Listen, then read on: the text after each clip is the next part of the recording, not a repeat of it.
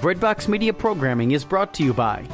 I actually met my wife on CatholicSingles.com, if you can believe that. Really? And about, yes, I had never done that before. Didn't have any problems with dating. Natalie and Aaron met on CatholicSingles.com after they realized that they needed to find someone who shared their faith. Meet other faithful Catholics on the original Catholic dating site.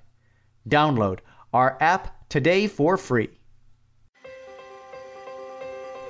Looking for a way to build daily prayer discipline? Seen the rise in mindfulness meditation, but not sure if it is possible to meditate in a way that's consistent with your Catholic faith? Just looking for a way to breathe new life into your existing prayer routine? No matter what you're looking for, Hallow is here to help. Hallow is a Catholic prayer and meditation app that helps users deepen their relationship with God through audio guided contemplative prayer sessions. From meditations on the daily gospel to the rosary to daily examens, Hallow has something for everyone. Hallow is the number one Catholic app in the US. It is free to download and has permanently free content, but you can also check out all of the premium sessions for 30 days, risk free, by signing up at www.hallow.app slash breadbox.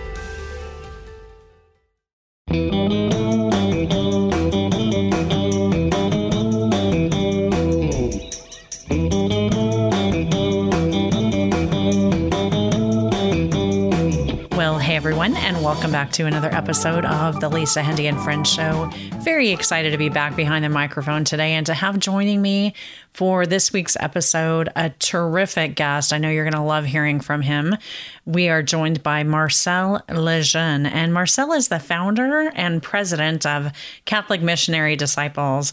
As a Catholic evangelist, international speaker, and award winning author, Marcel's greatest passion is helping others come to know the love of Jesus and share it with others. Marcel and his wife Christy have five children.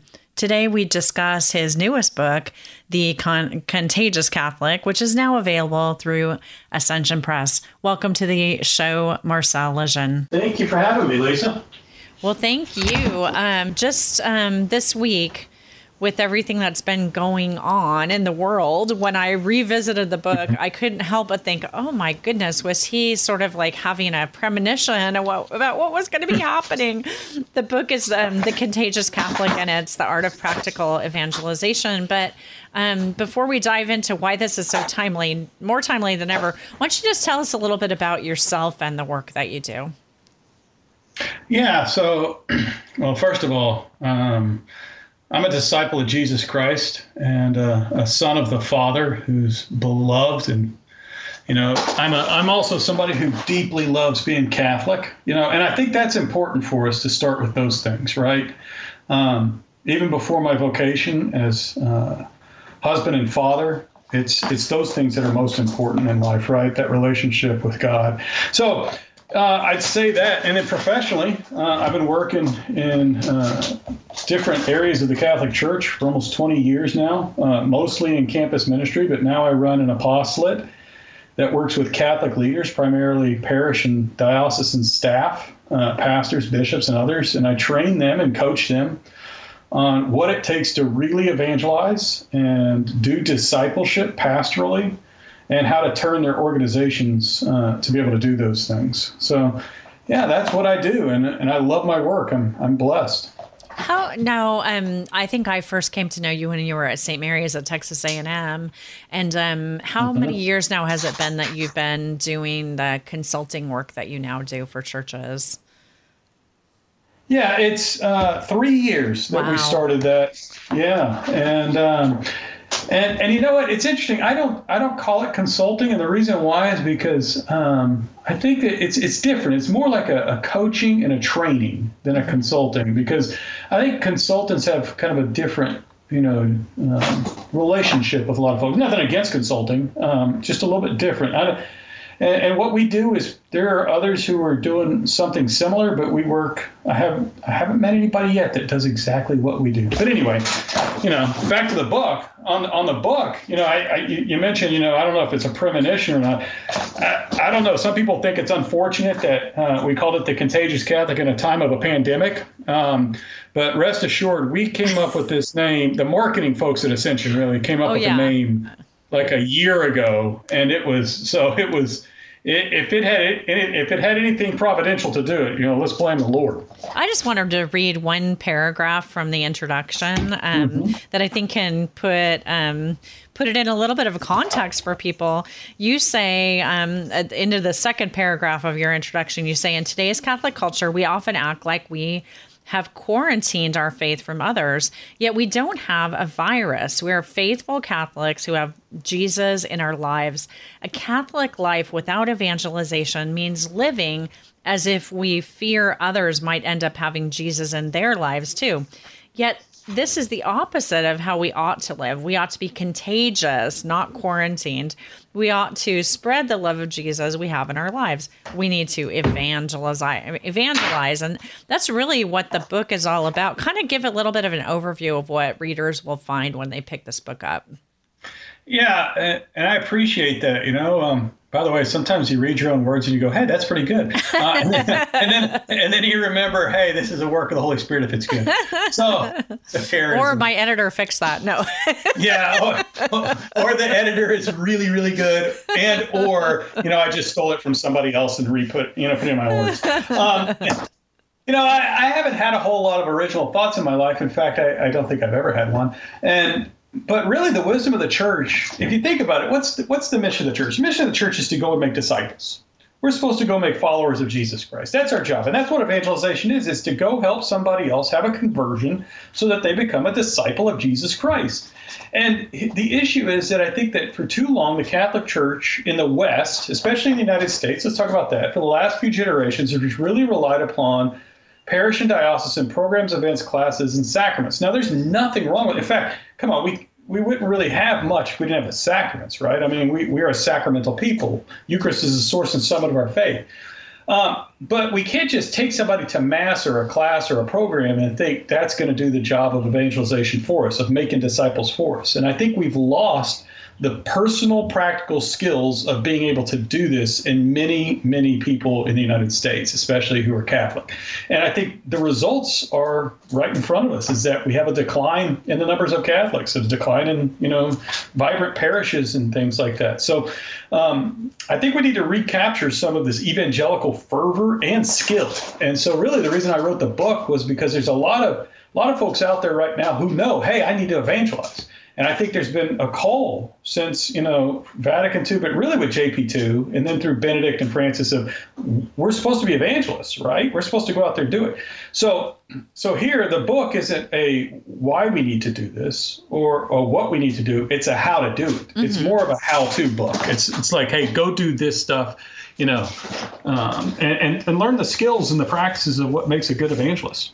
Actually, really felt out when I was reading it that it almost reads like a manual because you, you know, you share your stories, but you also break this down quite a lot, and you give us exercises and some periods for introspection with um, questions that you ask at the end of every chapter. So, does somebody need to be particularly expert in their Catholic faith before they go out and become an evangelist?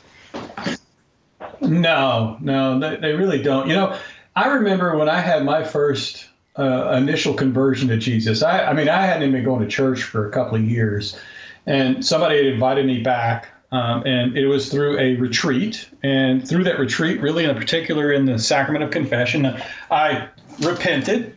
I decided I believed in Jesus Christ and I wanted to follow him. And I remember after confession saying this little prayer, and the prayer went something like, Jesus, I don't even know what this means, but I want to, I want to, you know, follow you. I want to give you my life. And I, I, told him, I said, I don't even really know what that means. Um, and after that retreat, I went back to all those guys that I was, you know, in college. This was a college time. I went all all these guys I was hanging out with and drinking with and partying with and chasing girls with. And I told them, I said, I can't do those things anymore. And it's not because I don't like you. I still want to hang out. But I can't do those things because, you know, I want to follow Jesus and I want to do the right thing. And I don't necessarily uh, like some of the things I've been doing. I wasn't castigating them. Now, that's that's simply trying to spread some good news by telling my own conversion story. And that's what I was doing. I didn't know Catholic doctrine at this point. I couldn't have voiced what, you know, the understanding of the Trinity was or, or papal infallibility. Um, I couldn't have given an apologetic for any of those things, at least not very well. But what I could do is sincerely share my faith, and that's what I did. One aspect of the book that I find particularly helpful is that section that you write on spiritual mentoring and you know the use of um, serving as a mentor, the the um, particular elements of small groups.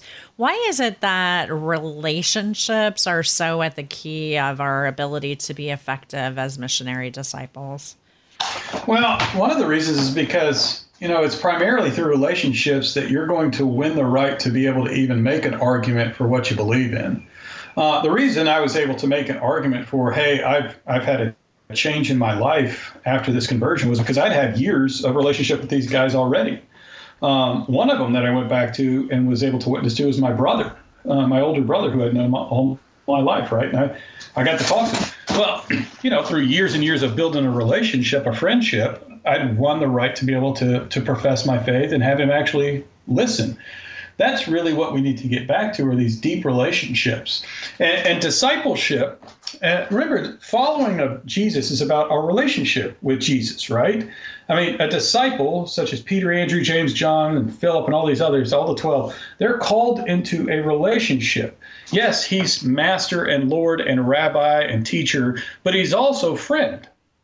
And that relationship that they had for three years with Jesus Christ was primarily a kind of mentorship. And how do you actually go out there and tell people what the world needs to know about me, Jesus Christ? And that's what he did. And that's the good news that the apostles then went out and shared themselves by also forming relationships with people and, and doing these things. So we know that while Jesus had the 12, he, he spent 75% of his time in the Gospels with 12 guys. And yes, he preached publicly and he healed and he did all these other things, but 75% of his time was with 12 men. And then and then they went out and had their disciples, such as St. John who had Ignatius of Antioch and Peter who had Mark and others. So we see that that's kind of the, the natural order of things is to have somebody who you're walking behind who's a little bit farther on somebody you're walking side by side with. A lot of times that'd be your spouse or you know close friends that you're you're kind of similar level to, and then people that you're helping lead. Um, that you might be doing some discipleship with to help train them up. And, and this is the kind of model Jesus taught the church. And I think it's something we need to really kind of return to. And those relationships don't necessarily just happen. I mean, we need to be kind of intentional, especially I'm thinking about um, and seeking our own spiritual mentors. Um, you know that that we continue to be growing in our own faith. Um, any thoughts about that and how how you can, if you're lacking of a mentor, how you can find somebody that that you can have that relationship with? Yeah, and here is part of the crux of the problem we have right now is that even in, you know, and if you have these conversations, an honest conversation with, say, you know, a Catholic priest or a bishop, and I, have been blessed to have, you know, hundreds and hundreds of these conversations with our pastors, and they'll tell you, I really have never had that kind of relationship, at least not long term. They may have had formators in seminary. They may have had spiritual directors, and those are all good. But what about somebody who's trying to, to, to work on all different areas of their life in order to conform them to what it means to follow Jesus Christ? Well, that's harder to say. And they're hard to find right now because we haven't had a lot of people who've had that experience. So, in other words, even our clergy are struggling to find these kind of good discipleship relationships and leaders. Um, even more so are the laity going to struggle. So, the first thing I want to tell you is if you're struggling to find somebody to, to help you with this, you're not alone. And so it may be that we have to be a little bit creative for a while until we get more people who are individually able to be able to do this. The first thing I would say is be okay with experimentation. Be okay with trying to have a group of friends where, you know, one person provides value in the relationship of this way and another person in another way, um, or wisdom or clarity or whatever else. So it might be a mix of a, a small group and friendships and other things. And yeah, here's the here's the key is that I think we're going to have to initiate most of these things. Um, and here, here's you know, and not only as as uh, you know Catholics who are looking for something for ourselves, but also when you're looking to help somebody else. Mm-hmm. You know, when you're when you're you know, we have to initiate, and initiation is something I think just in the culture itself we're not very good at uh, when it comes to relationships. Um, be okay with saying, you know what, I'm going to go out there and step out in faith and try something, even if I don't do it very well. I, I got to tell you, Lisa, I've failed more often than I've succeeded in. Uh, you know, but you know, I one of the things about me is I persevere. I don't give up, um, and try to learn a little bit from my stupid pigheadedness.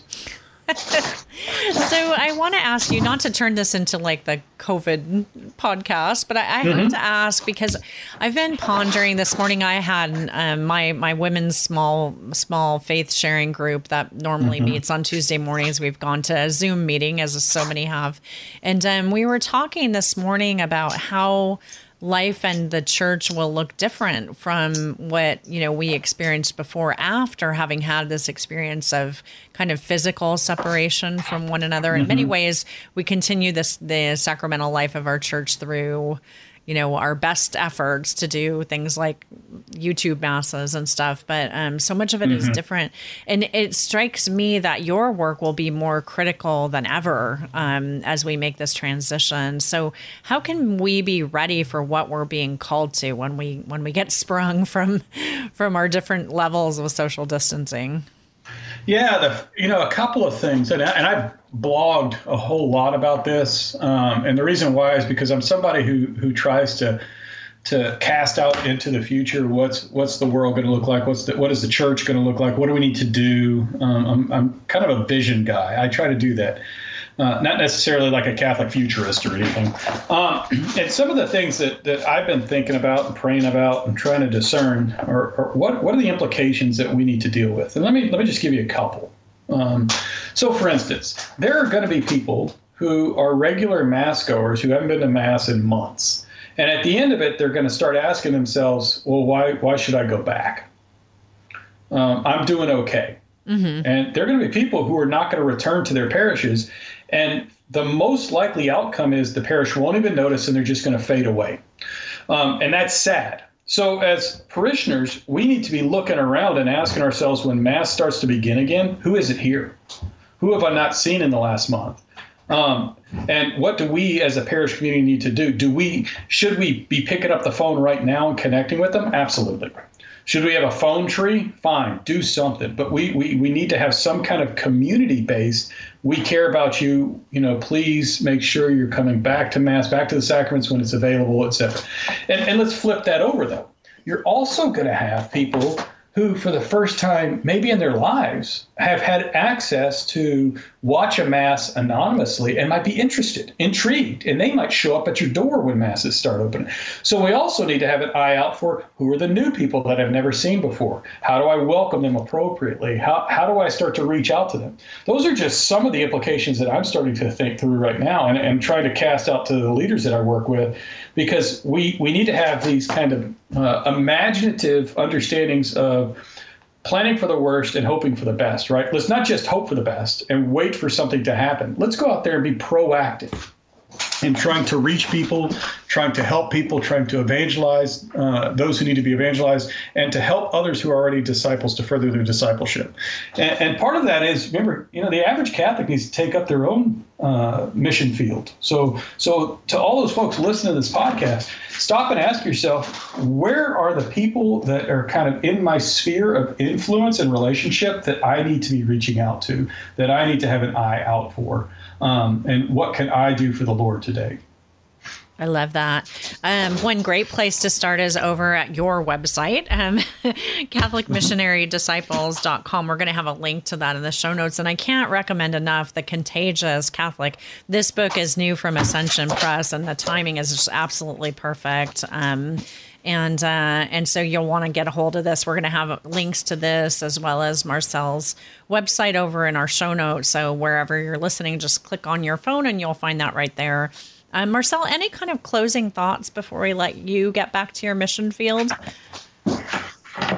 Yeah, make sure that all of this flows directly out of a prayer life. That you know, because you know, really, evangelization ultimately is not about what we do; it's about what the Lord does through us and that means we have to have a, a deep interior life, a deep prayer life, And, and so never neglect that, but also just turn it over to the Lord. Um, what He wants more than anything is faithfulness to the mission, not necessarily I go make a convert, you know, because that's up to the Holy Spirit and the other person. I'm the least important person in this dynamic. God and the other person are the ones that are way more important than I am. Oh, amen so, to that. amen to that. Those are um, probably some of the biggest questions that I get when I'm out speaking, particularly with women. Mm-hmm. Um, what my my fill in the blank is away from the church or doesn't know the yeah. church or doesn't know Jesus, and what can I do? Mm-hmm. And uh, my answer is often, "How's your own relationship with Jesus?" Because mm-hmm. I know for me, when I get so busy worrying about everybody else's souls, I neglect my own. And so, not to say that we shouldn't be concerned with others, but it's definitely born out of our own love that we we love him yeah. so much that we can't wait to share that joy with other people around us. Such great work. I'm so grateful. So CatholicMissionaryDisciples.com and the Contagious Catholic. Um, and Marcel, are you on social media where people should be following you as well? Yeah, absolutely. I, I cause all kinds of problems on social media by, by posting, you know, uh, subversively controversial, but also faithful, you know, tweets and, and Facebook stuff. I, I, I try to be what I call charitably provocative in order order i'm not doing it out of any other reason than I, than love for the lord and others but I, I, do want people to think deeply about issues i think that are important. So yeah go find me on social media. Awesome. Well we'll have that linked up too and i want to say thank you because i've learned so much from you over the years and just so grateful for the example that you cast and um, for your uh, your spiritual friendship too yeah, absolutely. And, and we're going to pray for each other and we'll be, I'll be praying for your listeners too. Thank you. That's totally awesome. Well, friends, that is it for this week's episode of Lisa Hendey and Friends. We want to point you to all of our previous episodes as well as information on Marcel, today's guest, um, and my contact information. You can find all of that um, through my website, lisahendey.com, or just follow me on social media as well. And um, just again, want to point you to this great book Ascension Press. Hope you have an awesome day and God bless. Breadbox Media programming is brought to you by. Have you ever been put on the spot and asked to explain or defend Catholic teaching on sensitive topics such as abortion, same sex marriage, or the Eucharist? What to Say and How to Say It is a straightforward and practical resource by Brandon Vogt, best selling and award winning author of Why I Am Catholic and You Should Be Too. He offers essential tools for articulating even the most contentious aspects of your Catholic faith with clarity and confidence. You can get a copy of this important new book at AveMariaPress.com. Use code TALKFAITH to get 25% off your copy today.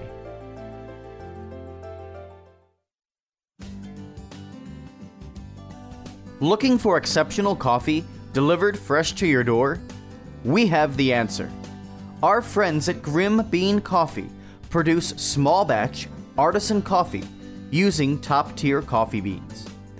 The coffee is roasted when you order, guaranteeing the freshest coffee possible.